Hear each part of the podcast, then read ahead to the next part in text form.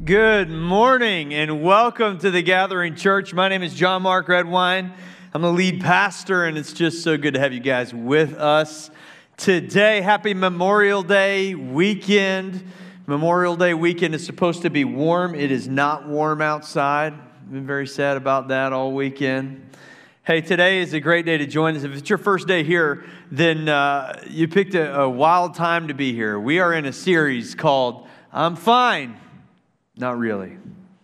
And we're talking about some big, important things that we need to talk to. And honestly, if it's your first Sunday, I'm glad you're here for this because you get to experience a part of who we are as a church uh, that I really believe makes us special.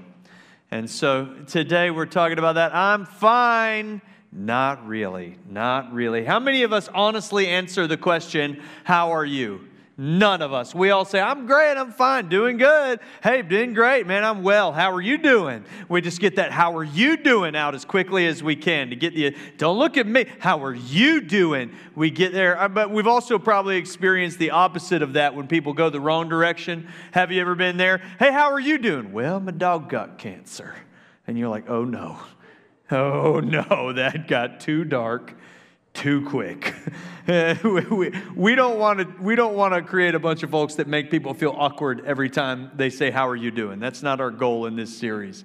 Our goal in this series is to make sure that you have a safe space, the right environment to answer the question how are you doing with complete and total honesty and vulnerability. That's what we want. We want you to know you're not alone. We want you to know it's okay to ask for help. And we want you to know that this is a place uh, where it's okay to be open about the process you are on to finding freedom. As a resource for the message this week and next week, I used a new book by one of the pastors in our network. So, we're part of a network called the Association of Related Churches. And it's an incredible network that I'm so honored to be a part of it. And at the head of that network is a pastor named Chris Hodges. And he's engineered a lot of uh, the way that we do church and a lot of our resources were written by him. He's a great writer. And this new book is called Out of the Cave, and it's about his mental health struggle.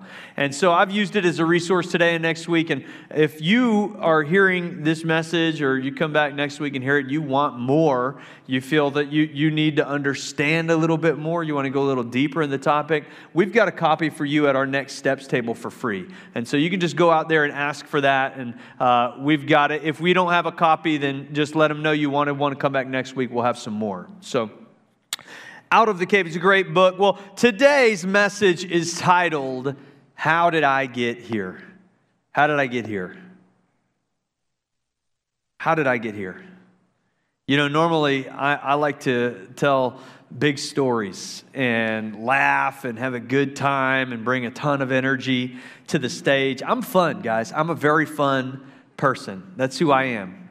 But I think that we don't always need a pastor to get up and tell a big story and, and have fun. That sometimes what we really need on Sunday is for somebody to roll up their sleeves and show us their scars. And that's what I want to do today. I want to be honest with you and, and share a part of my journey with you um, to let you know that you're not alone and to give you some encouragement that there is hope on the other side. Um, how did I get here.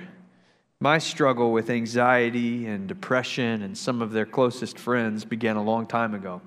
I can look back and see seeds of it when I was as young as middle school aged. When I was in middle school, I, I, got bullied at church. I got bullied at school. And I began to hear this narrative inside my head that I wasn't good enough for I don't know what, maybe anything, maybe everything, that, that, that I just wasn't good enough.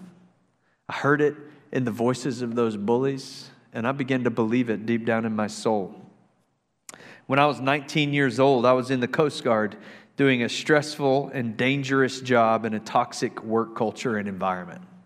At this point in my life, I had rejected the church. I hated anything to do with the church. I didn't like Christians particularly. I just wanted to be separated from it. I felt in my heart in this season that I was never going to go anywhere, that I was never going to be anyone, I was never going to amount to anything, that I was worthless. In my soul, I just felt empty. Empty. Like there was this big void where something important was supposed to be. And I filled up that emptiness with anger, bitterness, anxiety that the walls of my life were caving in, and a deep self hatred. And it grew and it grew, and it only got worse. It's just hard to put my mental state at this part of my life into words. I was depressed. It was all consuming. My dread, my pain, my hatred, it filled every single thought. I had convinced the world around me that I was fun, I was happy, I was the life of the party, but inside I was dead. I hear the term lost thrown around when we talk about people who don't follow Jesus. I used to get frustrated at them, like, well, they're not lost, they're right there. I know where they are. But I felt lost, untethered, adrift, just just like I didn't have a good answer for any of the questions that life kept bringing me. Eventually, I had fully convinced myself that I only brought pain and punishment to the world that I lived in. I just became 100% positive that the world would be a lot better, that the people in my life would be a lot better without me in it. And I became certain that the only way I'd ever silence the emptiness I felt inside would be to end my life. And so I made a solid attempt at it, but it failed. And a few weeks after that, I gave my life to Jesus. And it changed. It changed me. It changed everything. My perspective was different. My world was different. I had hope in my heart that I had never had before. I would describe if you boiled who I was before I met Jesus down to one word, it's hopeless. I saw no hope for the future. And when I entered into relationship with him for the very first time in my life, I felt hope. I felt meaning. I felt purpose. I felt like there was a future for me, like there was like there was value in me. It was amazing. It was truly incredible, and it gave me hope and strength to start the very long journey that lay in front of me to start to work against that depression, to combat that depression. It did not go away the day that I gave my life to Jesus. I woke up the next morning and I still had depression and anxiety, but I now had a fresh hope.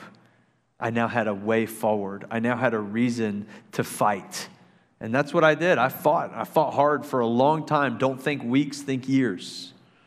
And I came to a place between a ton of prayer and scripture, between asking God and between professional help, where I finally started to feel healed, where I felt joy in a way that I hadn't experienced it in a long time, where, where I felt full, where I just didn't feel the voice of depression speaking into my mind anymore. It's wonderful.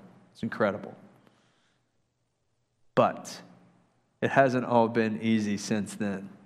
And it hasn't all been effortless, and it hasn't all gone away forever. And my mental health hasn't always been good. Depression, depression has another face called anxiety. And I began to face it for the first time seriously just last year. Anxiety is about fear. Fear that a long that is long and lasting and drawn out. It's an excessive uneasiness. It's apprehension towards everything. It's when small things feel like giant things. It's when little tasks feel impossible to you. It's when fear overtakes your mind. It's when fear moves from the hypothetical to the tangible.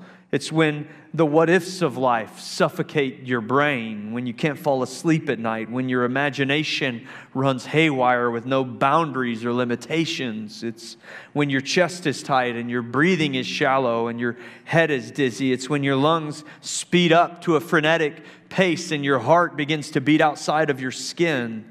Anxiety is a mental and physical challenge that begins deep in the realm of your mind. Last summer, after months of making one impossible decision after another, after watching the world fall apart, after constantly wondering if this church, this thing that I'd given my life to build, would even make it out of it, after having one hard conversation after another and feeling like I was letting everyone down, I began to feel truly anxious, short of breath, panicked, erratic, unable to make even the smallest decisions, snappy at everyone in my life then I was bordering into taking that journey back into the depression that I once was freed from. And I found myself asking the question how did I get here? How did I end up here again? How did this happen to me? How, what's wrong with me? Why am I so broken? How did I get here? And that was the moment that I knew I needed to ask for help. I believe there are three words that will forever change your life. I need help. This past year, if you felt any of these ways, or maybe just throughout your life, if you struggled with it, you're not alone. You are not alone. This past year, the statistics have skyrocketed on the mental health of our country. Last year, 19% of Americans sought professional help for anxiety or depression, and one in four people under 21 years old made a plan to attempt suicide. 25%. 25% of people in a survey of 40,000 people held by the National Mental Health Organization said that they felt anxious or depressed but didn't know who to talk to about it. That's just the people who've admitted it, who are willing to write it on a survey, who are willing to say, It's me. It's a very real problem. And it's not just a problem that is biological or emotional, because it is. Last week, if you missed last week, Pastor Chip Judd, uh, who is a professional counselor, who is my professional counselor, preached an incredible message where he talked all about the biological and physical and emotional sides of anxiety and depression. And if you missed it, you need to hear it because you need to know that that's what we believe about all of this. But it's not just one thing it's biological, it's emotional, it's situational, it's physical, and it's spiritual. And the answer to how we treat the mental health issues that we struggle with, specifically anxiety and depression, should never be simplified. It should never be made into a simple, well, you just need to, or all you've got to do is, or have you tried, or maybe you just, it's not simple. It is every part of us that suffers in these ways. And so the answer to how we uh, are, are confront these issues is complicated. And it, it's a long form answer, not a short form answer. And what I want to start with is that I know that as, as the church, Big C church, the people of God, over the last couple centuries, we have not done a very good job with this. We've boiled it down, we've simplified it, we've ignored it, we've put it in the closet, we've hidden it in the darkness, we've, we've made it something that it's not. We've said you don't have enough faith, or you don't, you're, not, you're not trying, you're not praying enough, you're not trying hard enough, or all you need to do is cheer up. It's bigger than that. And along with all those answers, we've attached this stigma to mental health and to asking for help with our mental health. I have to take a medication every single day for my lungs. I have uh, asthma, and I have to take an inhaled steroid every single day, or I can't breathe. I'll gasp for air. And I'm certain if you hear that, uh, but you know that I, I need this medication because a part of my body is unwell. And I'm doing whatever I need to do in order to survive and to make that part of my body well again. You wouldn't be shocked by that. You wouldn't, you wouldn't think, I don't know if he should do that. You know what? Maybe he should just pray a little bit more and, and gasp for air a little bit harder. Uh, you wouldn't expect that of me. I think, in the same way, that if somebody needs professional or medical help for a part of their body that is unwell, their mind, we need to remove the stigma. And we need to say, it is okay for you to do what you need to do to treat a part of your body that is unwell. We need to eliminate it from the church. I'm telling you, if you missed the talk with Pastor Chip last week, you need to watch it so that you can understand this more. It brings clarity. He's, he shares a lot of the things in this message uh, that we had last Sunday that have helped me in my journey as he's been my counselor, and I would just love for you to hear it. But I want to talk today and next week really about more of the practical and spiritual side of this. But I need you to hear me tell you that this isn't the only thing you need to think about as you go through this journey. But I do want to talk to you about the spiritual side because we've made a stigma out of this while the Bible has never done so. The Bible's never shied away from this topic. It's never shied away from the topic of anxiety or depression or suicidal thoughts or any of it. In fact, there's folks in the Bible who struggled with it just like you and I may struggle today. Jeremiah in Lamentations chapter 3 writes this He says, He's broken my teeth with gravel and he's trampled me in the dust. I've been deprived of peace. I've forgotten what prosperity is. So I say, My splendor is gone, and all that I had hoped from the Lord. And I remember my affliction and my wandering and the bitterness and the gall. I well remember them, and my soul is downcast within me. I wonder if Jeremiah put into poetic words the condition of your heart today, how you felt. I just think that there's, a, there's this passage in the Bible, it just more clearly describes the way that I've felt inside at times than anything else. Paul experienced it. It says in 2 Corinthians chapter 1, we don't want you to be uninformed, brothers and sisters, about the troubles we experienced in the province of Asia. We were under great pressure and far beyond our ability to endure, so that we despaired of life itself? Have you experienced so much trauma that you began to wonder how you'll keep going? Have you despaired of life itself?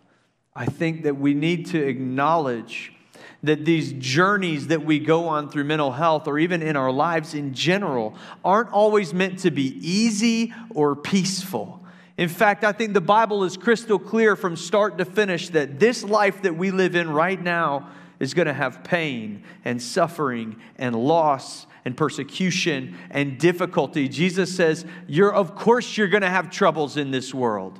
I didn't come into this world so that you wouldn't have any troubles. But take heart, for I have overcome the world. The hope that we have is in Him and is in the promise that He offers us, and the hope that He offers us, and the power that He offers us through His Holy Spirit. The hope of Jesus is in the next life where everything is going to be made perfect, where we get to live in perfect, restored relationship with our Father in heaven. But here in this life, there is trial, there is suffering, and there is trauma, and there is pain, and there is depression, and there is anxiety. And just because you are a follower of Jesus and you struggle with these things doesn't make you any less saved by Him. You got to let that sink in. Because Paul wrote two thirds of the New Testament. And he said, I was so overcome with the struggles that I was facing, I despaired of life itself. We had a hard time. Elijah was called the man of God. Everywhere he went, they would say, The man of God is here. The man of God is in the next town over. The man of God did this. The man of God said that. What a great nickname. He was called the man of God. He spoke to God. God gave him commands the way that you would receive a phone call from somebody. He got to glimpse the glory of God. Elijah was a holy man, but Elijah struggled with depression as well. There's this amazing chronicle of his life in, in 1 Kings where Elijah has just had a huge victory, an enormous victory. He, he's defeated some false prophets. He's shown people the power of the one true God. And then they were, they were eliminating the false prophets from the country to bring it back into its right relationship with God.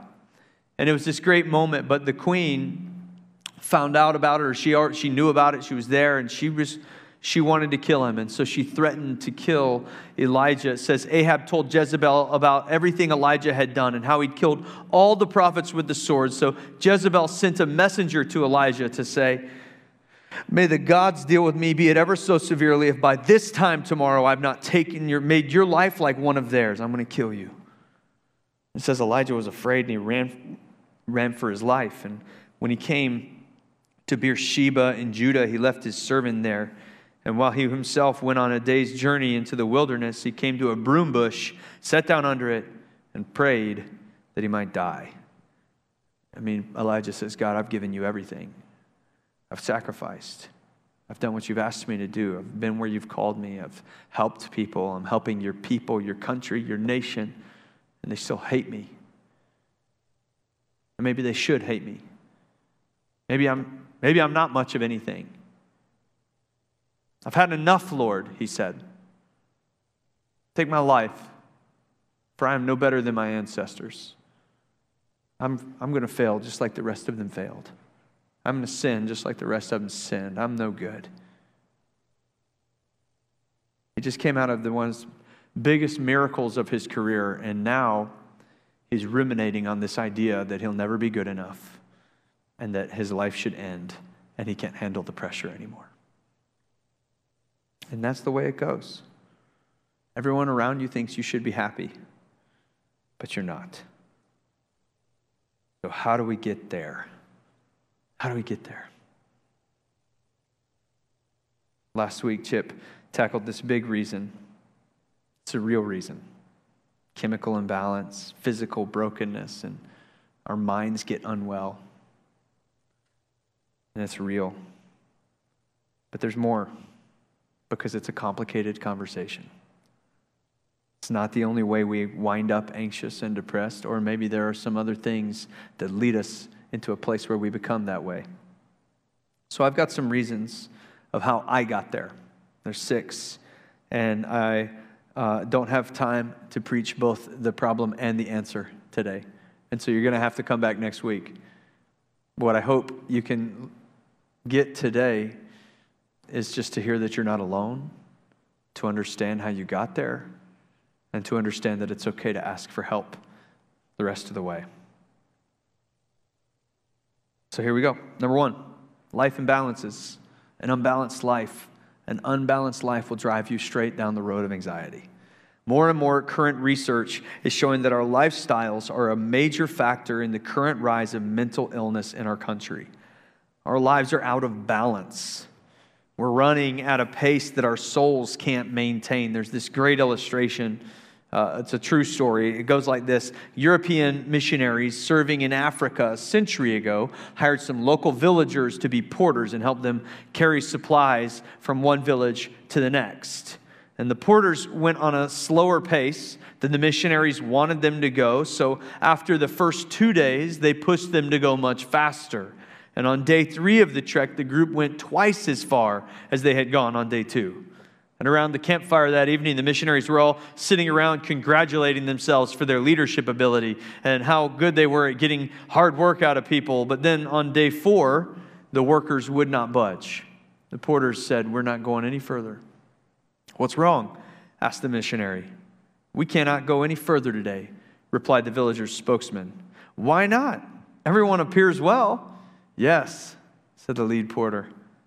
But we went so quickly yesterday that we must wait here for our souls to catch up with us. I think just too often we don't give any time for our souls to catch up. We're convinced that we've got to move forward at this certain pace, that we need to, we need to accomplish this much and, and we need to do this and that. And, and we, we've, got to, we've got to make sure that we're covering all of our bases and we're covering them well. And, and we want to be more productive tomorrow than we were yesterday. And so we keep moving forward, and our souls don't have time to catch up with us. This past year, Maybe you think I've had the most sedentary year of my life. I just, there was months where I couldn't do anything, where I, I worked from home and then I went out and stared at the grass until I was convinced I needed to cut it again. And then I did. And then I did the same thing the next day. And I haven't, what are you talking about? Imbalanced. I, that's also imbalance. That's also imbalance. This past year was imbalanced all year long because it was always changing We never knew what to expect. We never knew what was coming. We never knew what the next decision, what the next timeline was going to look like. We, never, we had to constantly change and, and figure it out. And we, we were unbalanced, either too busy or too sedentary. We were either too stressed or didn't have, we had anxiety because we didn't know what to do or where to go. We were crippled with fear. We had all these things working against us. This guy, Stephen Ilardi, is a secular psychologist who heads the psychology department of the University of Kansas, and he's known for a method he developed for treating depression called therapeutic lifestyle change. And his whole thesis behind this method of treatment is this We were never designed for the sedentary, indoor, socially isolated, fast food laden, sleep deprived, frenzied pace of modern life. King Solomon put it this way better one handful with tranquility than two handfuls with toil and chasing after the wind. When we fill up every single area of our lives with no margin, or when we don't have a proper balance. He's talking about this idea if you've got both hands full and something comes along and shoves you, you've got nothing to catch yourself with. You're going to fall. But on the other hand, if you have one hand full and the other one is available, then I can steady myself through every trial, storm, things that are coming along. Balance. We get our lives out of balance, and it pushes us in the wrong direction. I will admit that my pace gets unsustainable. I love to say yes. I love it. I love how it makes people feel when you say yes. I love for people to feel like I think whatever they think is important is important. I like to just kind of watch their expression when you say yes. You can tell it means something. I love it when things I don't even care about that I'm invited to, I'm like, yes, I would love to do that. I, I think that's awesome that you're doing. I'm coming. And I will say yes when I don't need to say yes, when I don't want to say yes, because I, I just I love I love people. I love making people happy. I love my I love to spoil my kids. I say yes in department stores way too often. I love this church. And I want to give everything that I can to make it the best that it can be. So I say yes to a lot more than I should. Or I give energy I don't have to try and make something better that I get to be a part of. And that's part of what got me into my place of anxiety last year. Too much of saying yes. Honestly, for most of us, our lives got out of balance because of the pace of change we were going through. That was happening to me as well. And now it's time for us to begin to get our lives back into balance, life in balance. Second thing is we compare ourselves with others. That's a quick road to anxiety as well. Teddy Roosevelt said, Comparison is the thief of joy. And we hear that. We know that. We've seen it on a t shirt somewhere. It's probably true, but we just keep doing it. We keep looking to our left and to our right and wondering, why am I not where they are? Why am I not there yet? I mean, I'm older than them. I, I, I think I work harder. Why am I not where they are? Why do they have more blessing? Why do they have more favor? Why, why am I not? Ah, that was a smart decision. Why didn't I make that decision? Why didn't I see that coming? Why am I not smart like that person is? Why am I? Ah, we're just looking to our left and to our right, and we're constantly comparing ourselves and we're constantly falling short. Why don't we have the gifts they got? Why don't we enjoy the favor that they get? And we feel insufficient and we feel unqualified. We think we're not good enough because somebody else looks better. I'm guilty of this one. Last year, I was constantly in comparison mode, trying to figure out if our church was going to make it through the pandemic, trying to compare the, our stats to the stats of every other church that I could find, trying to compare my ability to navigate crisis with every other leader I knew. It's like, oh man, I, I should have thought about that. I should have thought about that sooner. Oh, I did not see that coming. Why did he see that coming? Why is he smarter than me? I was comparing the year we had before with the year that we were going through at the in 2020. I kept thinking, well, 2019 was a lot easier than this. Man, everybody thought that, right? In the game of comparison, we always find a way to lose, don't we? Wouldn't it be great to struggle with comparison, but you only compare yourself to worse things? Yeah, I struggle with comparison. I don't compare. Man, Tell you one thing, I'm doing a lot better than that apple core I left out on the counter yesterday. That thing is brown and stinky, covered in flies. Me, I smell great. I look great. Things are going well. No, we don't do that, do we? We only compare up. We don't ever compare. If you do compare down, then that's narcissism, and that's a whole other thing we can talk through a different time. That's a different mental health struggle that we'll talk through. But we deal with this comparison and how am I stacking up? Galatians 6, 5, 6, 4, and 5 says this Each one should test their own actions, and then they can take pride in themselves alone without comparing themselves to someone else. For each one should carry their own load. You got enough to carry on your own. You got enough to carry on your own. You don't need to add what everyone else has to it as well. Test your actions. In other words, you need to know if you're making wise decisions or not. You need to know if you're doing the right thing or not. But you don't need to say, well, I, I should have done more of what they did. No, you need to have some wisdom in your life, someone who can speak into your life and help you test your actions without comparing you to somebody else. There's a healthy way to do this. Comparison. Comparison gets us to that place. Here's a big one ruminating and self talk. This is my number one. Ruminating and self talk. It's one my counselor and I talk about a lot. So much of your emotional health is determined by how you talk to yourself. I really struggle with this. I'm really hard on myself. And the harder that I am on myself, the worse that I feel. That sounds obvious, but to me, for some reason, it is not. I think that I should be able to be very hard on myself and then feel great the next day. It doesn't work that way. I'm this, I'm this terrible critic of myself. There's this voice in my head and it tells me that I'm all alone in carrying the weight that I carry, that it would hurt somebody else to share it with someone else, so I got to keep it to myself. It tells me I'm not getting any better, and I never will. It tells me I'm building a house of cards that the next breeze will probably blow over. It blocks out my tomorrows, and I just get stuck ruminating on the failures of yesterday instead. It tells me that I'm just not good enough for the things that I've been called to do. Have you been there? Have you been your own biggest critic? It's time to start identifying those thoughts and those lies and calling them what they are, calling them lies and replacing them with the truth. It's time to hear that voice in your head saying, hey, you need to carry this one on your own and say, no, that's a lie. No, that's, that's actually not true. I hear myself saying that. I know that I'm thinking that. That's not true. I need to call somebody right now. It's time to start identifying the lies in your mind. Take time whenever the voice comes into your head and says that, and you've got to take time and circle it and say, That's not true about me. I have this exercise I was given by a counselor years ago when I do a bunch of ruminating and self talk as I journal it out. Whatever, whatever it is that I'm saying to myself, I'll, I'll write it down and I'll look at it and I'll say, Does that look true or does that look like a lie? I think that's a lie. I don't think that's true. And I'll circle it when it's a lie and then I'll write the truth down underneath it. It says in Philippians 4 8 and 9, finally, brothers and sisters, whatever is true, whatever is noble, whatever is right, whatever is pure, whatever is lovely, whatever is admirable, if anything is excellent or praiseworthy, think about such things.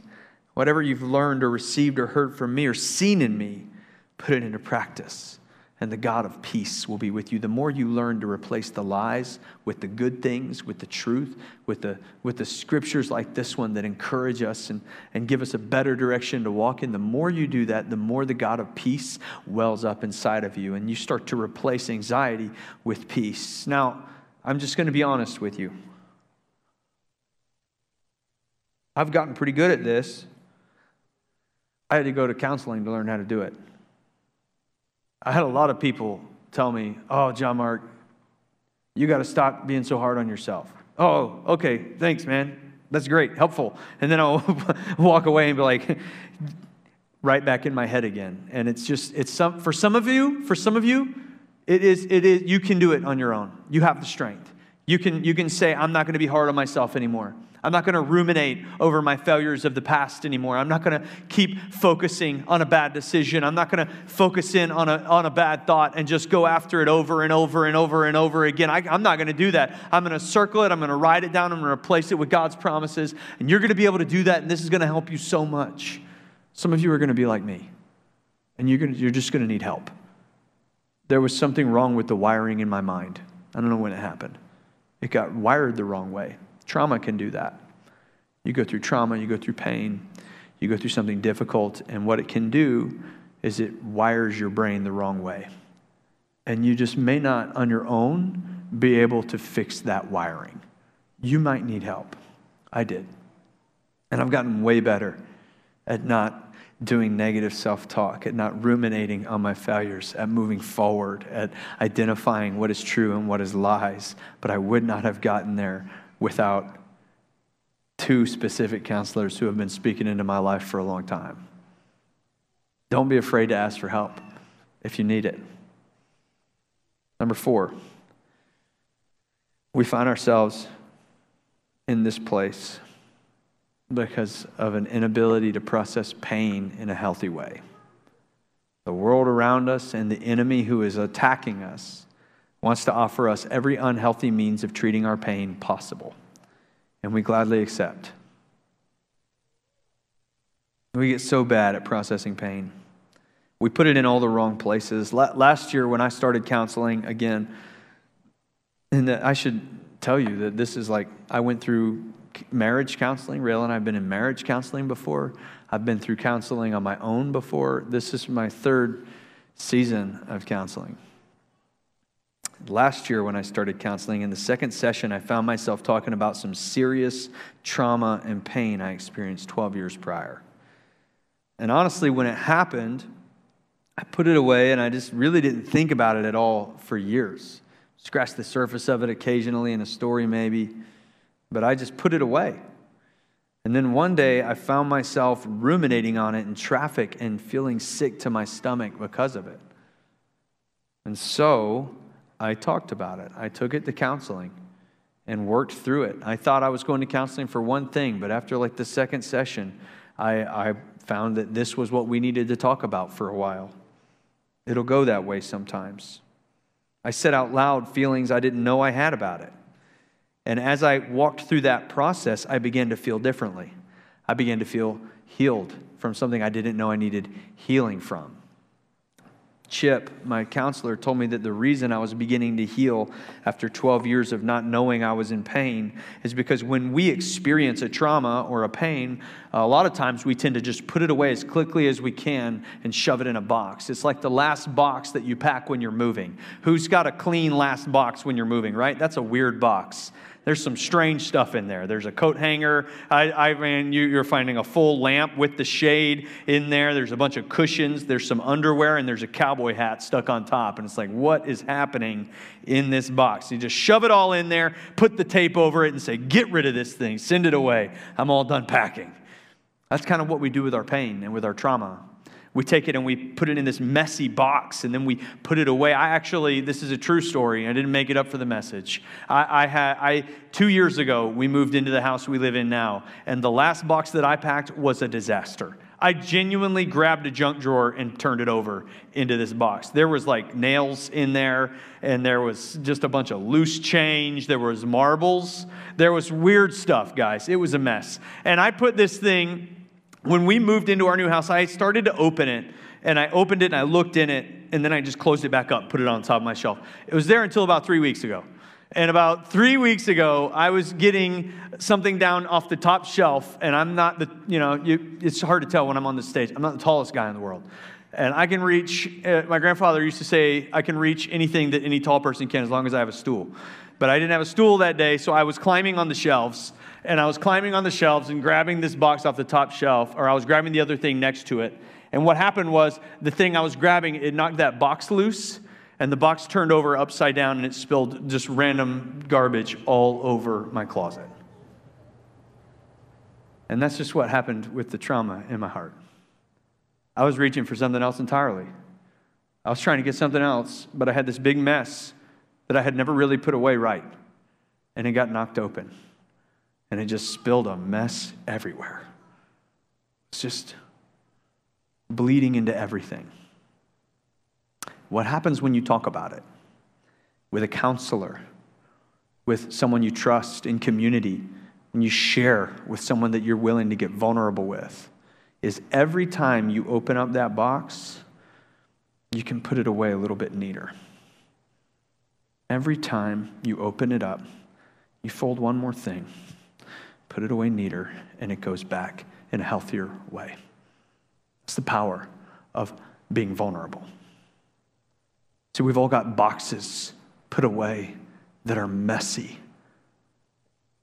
And it would benefit us to begin to repackage them. Last year, we all went through a trauma and it messed with us, and we all found bad, or many of us found bad ways to process that pain. In fact, last March, the first month of the pandemic, month one, remember the two week, two weeks to flatten the curve? This was just, we're like, okay, this isn't so bad, two weeks. Drug abuse went up 18% in March. In April, it went up an additional 29%. In May, it went up an additional 42%.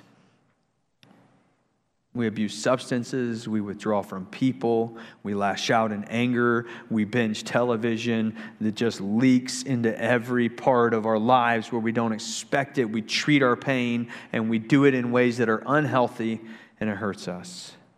There was a doctor in the 1950s named Viktor Frankl.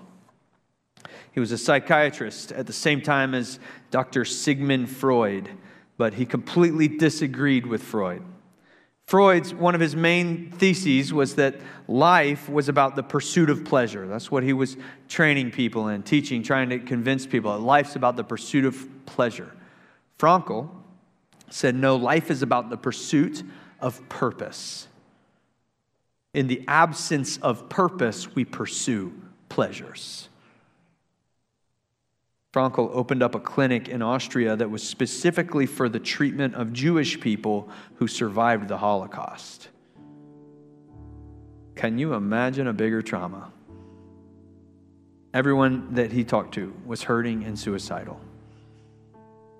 And he just wanted to help. And so he developed a process to help them. And the first step of it was for them to find meaningful work that helped others. Paul writes this in 2 Corinthians chapter 1. Praise be to the God and Father of our Lord Jesus Christ, the Father of compassion and the God of all comfort. You may have a long journey in front of you. You may have a long journey behind you. You don't have to go through it alone the Father of compassion and the God of all comfort, who comforts us in all of our troubles, so that we can comfort those in any trouble with the comfort we ourselves receive from God. What he's saying is, you don't have to go through this alone. God will send you people. He will send you His comfort. The power of His Holy Spirit will give you peace and hope and the strength to keep fighting.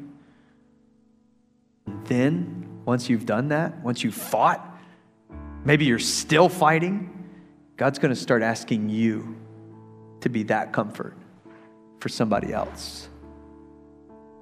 See, the system of the church that Jesus gave us, who we're called to be in Scripture, and who God, what He asks of us, is that every step that we take forward, we're always reaching back to bring somebody with us. Don't go on this alone. Hey, I've got comfort. It's been hard. I know how you feel. I know the hopelessness you feel.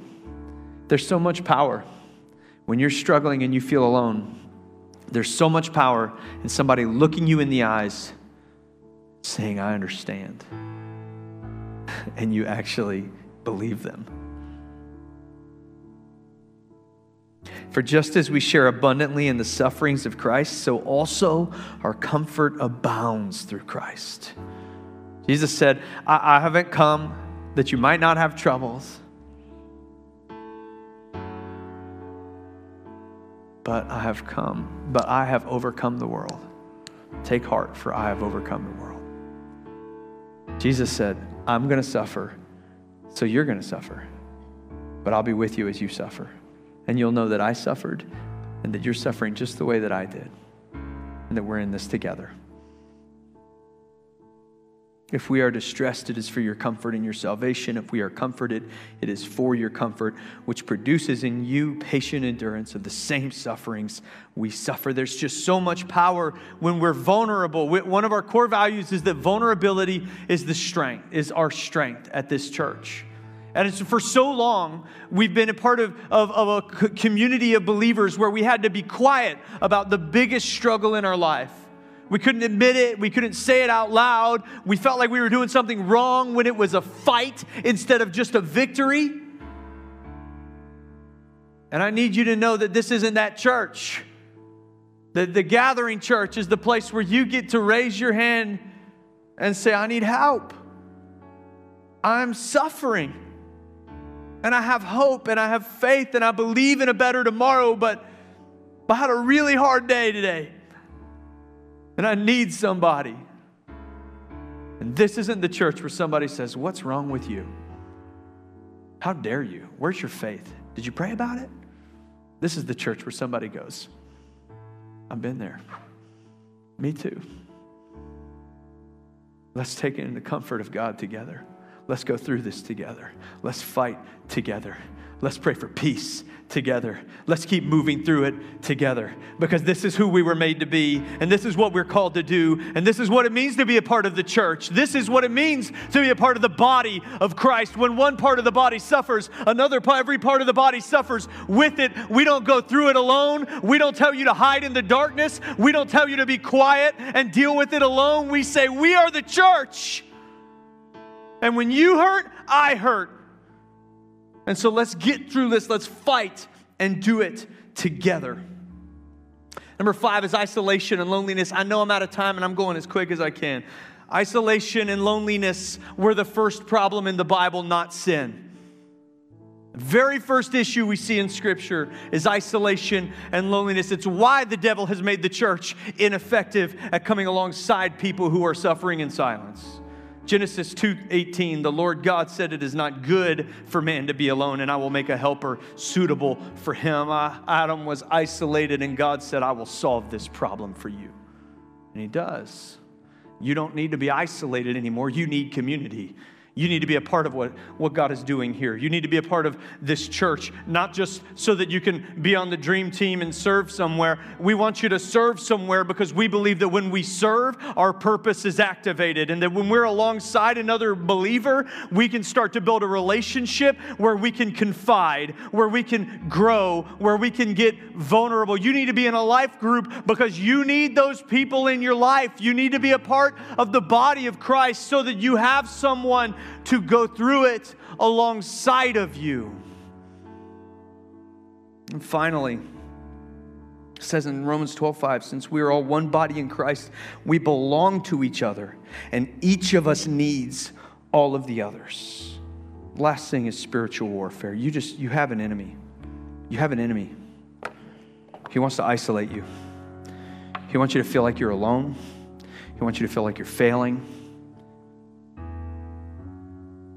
He wants you to feel like your anxiety is your fault.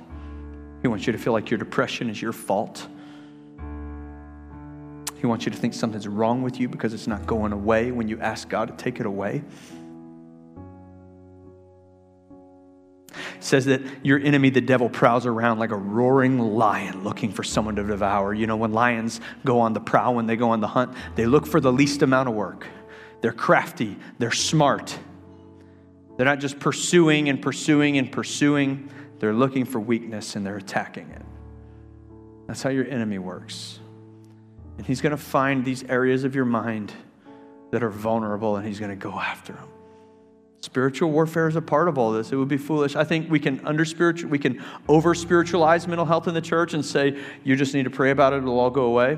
And I think we can under spiritualize it and say, well, this is all just in our brain and it doesn't have anything to do with your soul. No, it is both. It's a complicated issue. We are complicated creation, creations. And so you got to go after it in every area, every area. You got to put on the full armor of God. Ephesians says, put on the full armor of God so that you can take your stand against the devil's schemes, meaning you got to get in on your knees in prayer and you do got to study his word and you do need to be writing these things down, these promises he gives you, and you need to pursue him and, and to serve him and, and you need to you need to find some purpose in your pain. You need to look for others who are suffering and say, you know what, I've suffered in that way before, so I'm now uniquely equipped to serve serve you in the way that I've been created and called to serve. You need some purpose. You need, you need the disciplines of the faith. You need to fight the spiritual attacks that are coming after you. And you also need to be able to say, I need help. I need a doctor. I need a counselor. I need a friend. I need somebody. You got to be able to do all of it. Next week, we're going to come back. And we're going to talk through all of this. Lordy, this is the longest message I've taught in a long time. I'm sorry, Jay. Jay's been playing for a long time over here. this is, you, I hope you can hear it, but this is just my heart. I mean, I've just, I've been there. Been there. I know how lonely it feels. We don't need to be that way anymore. If you're in here today and you've been fighting this battle just alone, without hope, without peace, without joy, Mm. I've been there. I know how hard that is. I know how impossible it feels. You don't have to fight that way anymore. There is a better way. There's freedom for you. There's victories for you. There may be a fight ahead of you, but there is a better way to fight it. If that's you and you'd like to enter into a relationship with Jesus today, every head bowed, every eye closed. It's just, you start it with a conversation, just like this Heavenly Father, thank you for making a way for me to get to you. Forgive me for my sin. Forgive me today for all my mistakes, for trying to do this on my own. I need you. I need your hope. I need your goodness. I need the God of all comfort today to comfort me. I give myself to you today, my life to you, everything that I am from this day forward. In Jesus' name, amen.